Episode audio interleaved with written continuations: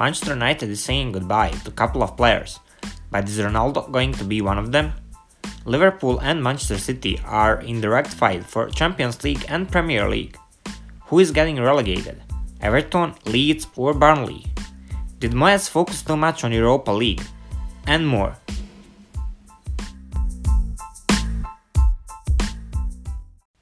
This season, one thing is for sure. When Real Madrid plays in the Champions League, the game will be interesting. We saw that against Paris Saint Germain, then we saw that against Chelsea, and as it looks like, we will have one more amazing game between Real Madrid and Manchester City. Uh, Manchester City is definitely the better team, and they are the favorite to go to the finals and probably play against Liverpool. But it doesn't look like Benzema is willing to give up that easily. And Real Madrid has huge issues with defending when Casemiro is not on pitch. We know that he had cards and he could not play in this first game against City, and that's the issue. Uh, every time when there is cross or any kind of a chance, we know that Casemiro goes in between either Militao or Alaba and he helps them defend to defend. But now when Kroos is there, Militao and Alaba have harder tasks because all of the defending comes down only on, them. And when they start to build up, Kroos, having Kroos on that position is amazing because he's strong on the ball and it's much easier to go with to counter attack when he tries to pass the ball to somebody on the wing. And right now, I don't think the Real Madrid can find the best possible solution there because it will be either too offensive or too defensive, and there is no optimal solution. All they can do is fight. And Real Madrid tried to pressure higher uh, on the Manchester City's half, but that doesn't didn't turn out as great as they would because both Carvajal and Mendy are higher on the pitch and there is too much space for Foden, Grealish, Gabriel Jesus, De Bruyne, all of them just go wider and receive the ball and organize some kind of counter attack. So Real Madrid, if they want to do something, they have to uh, just keep the ball as long as possible and slowly progress over the pitch and end up in the city's half and keep the ball there and organize something. Because if they want to go and just run up uh, up and down uh, up on the pitch against city that's not possible. City will win it. Eder Militao was definitely the worst player in Real Madrid's team during this game. He had such hard time defending against Foden and De Bruyne and Jesus, and in the end you concede two headers when we play against Manchester City and Manchester City technically has no number doesn't have number 9 I mean Jesus is there but he is still not tall. He is not that kind of striker that will go in the box and score some headers and he didn't do that in this game but I'm just saying he was that number nine, and you concede twice. De Bruyne and Foden were the players that that scored with their heads, and that just cannot happen.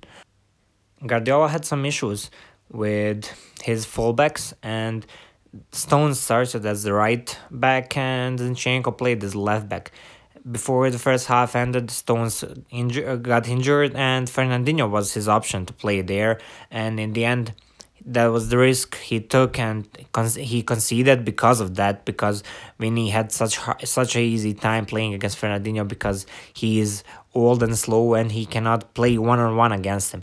The only way to stop Vinny in those kind of situation is when Mahrez or Bernardo Silva were close so they can help. But if they are not there, Vinny is so much faster and he can create so many chances playing against Fernandinho. Manchester United managed to recover a little bit during this last week. They played against Chelsea and we had a draw. Result was 1 1. And it's amazing after all these years, no matter how bad United was, and no matter in what shape players were, Chelsea still didn't manage to win for a couple of years against Manchester United. And that's quite amazing because we know that there were generations of Chelsea that managed to win Premier League, Champions League, and none of those generations managed to actually win against this United. And in this game, Chelsea was better team, that's for sure. They had so many chances. Kai Havertz was probably the one that should have scored a couple of goals. But in the end, Ronaldo used his one and only chance and he scored. Uh, United also played against Brentford and they won 3 against uh, 3 to 0 and Ronaldo is the one that scored in both of those games.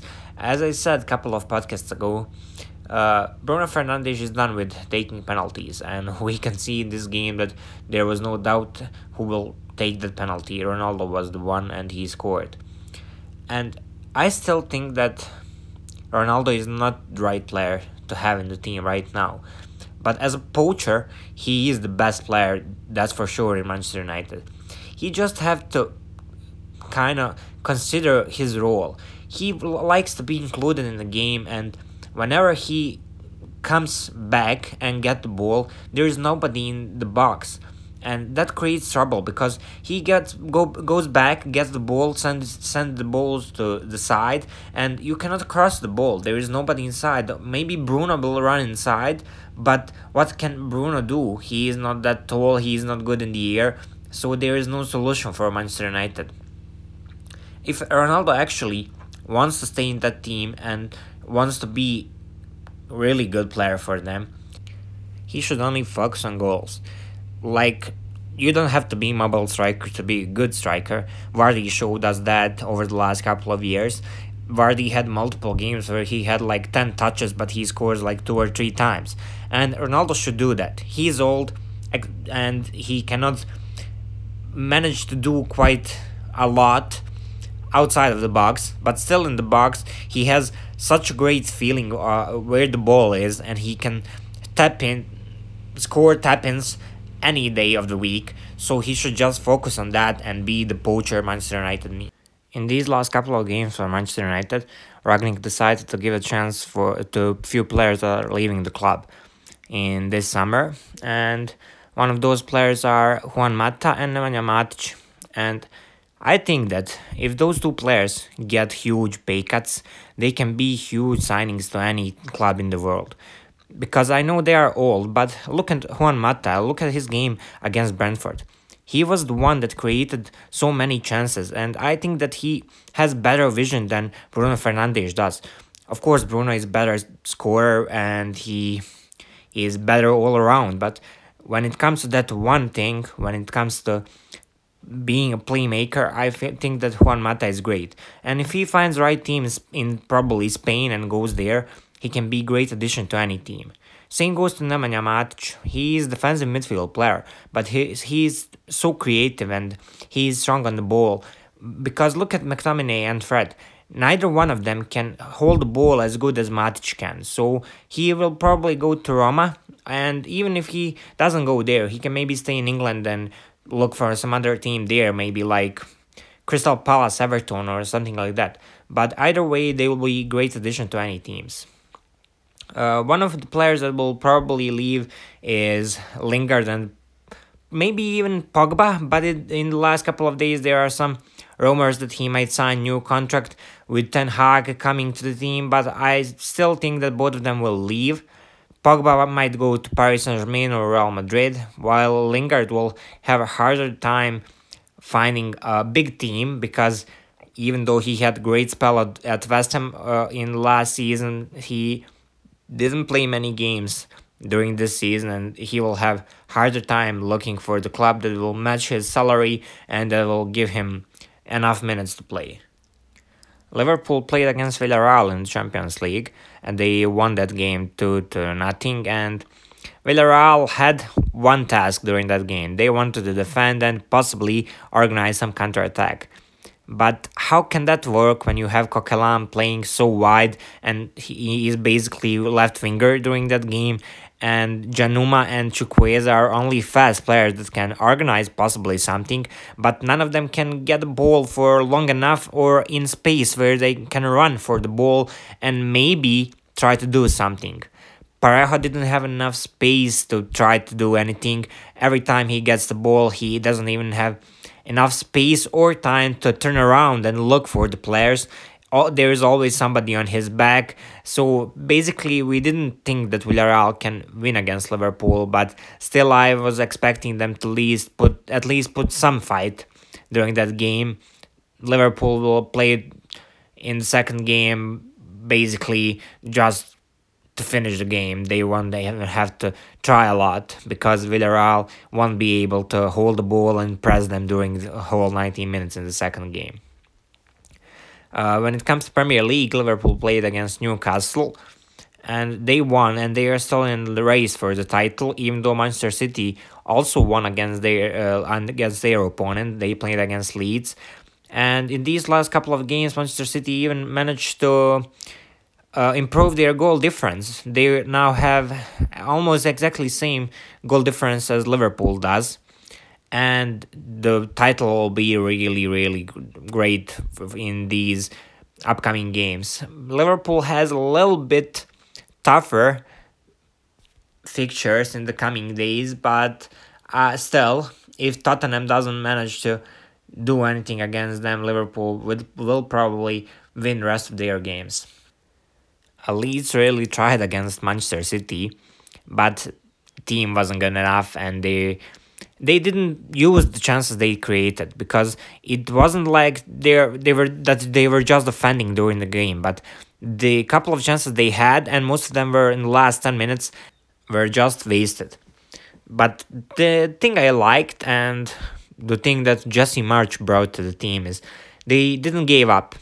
They played even though they were losing 3 not 3 to 0 in the last 5 minutes of the game before they conceded the last goal. They were still fighting. They still tried to score. They they knew they won't be able to grab any points in that game, but Jesse, Jesse Marsch didn't want them, wanted them to give up, and they played. They really played.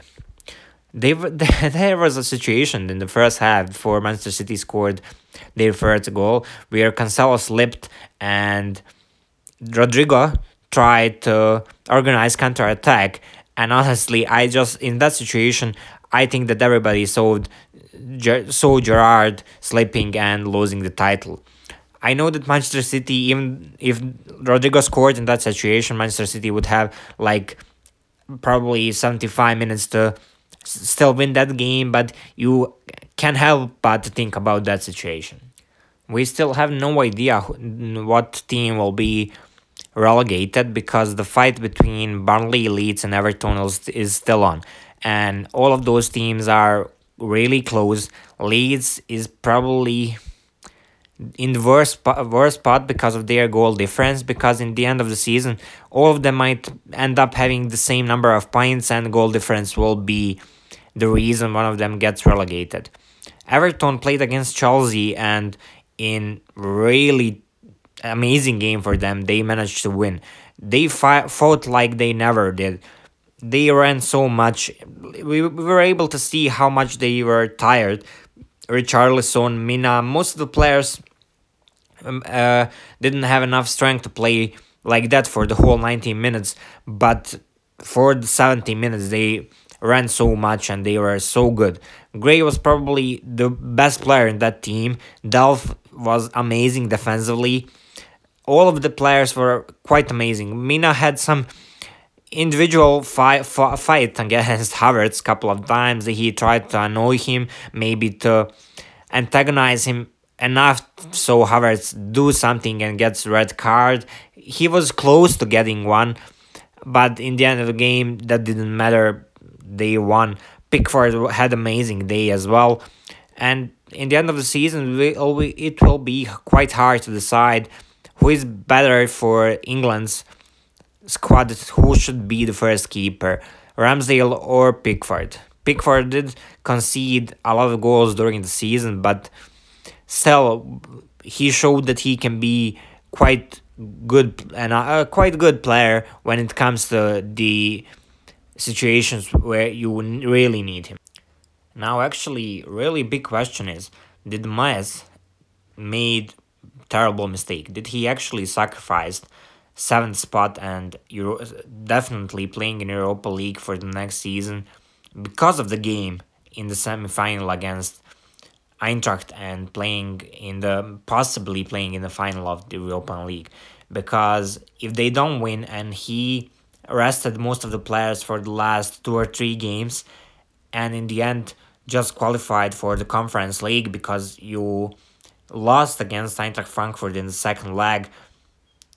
Is that considered a good season in the end? Because they fought so well. They had a lot of points and to lose that in the last two or three games I would consider that bad season. Because you could be in the Europa League for sure next season if you tried. And after that, just playing in the Conference League wouldn't be the same.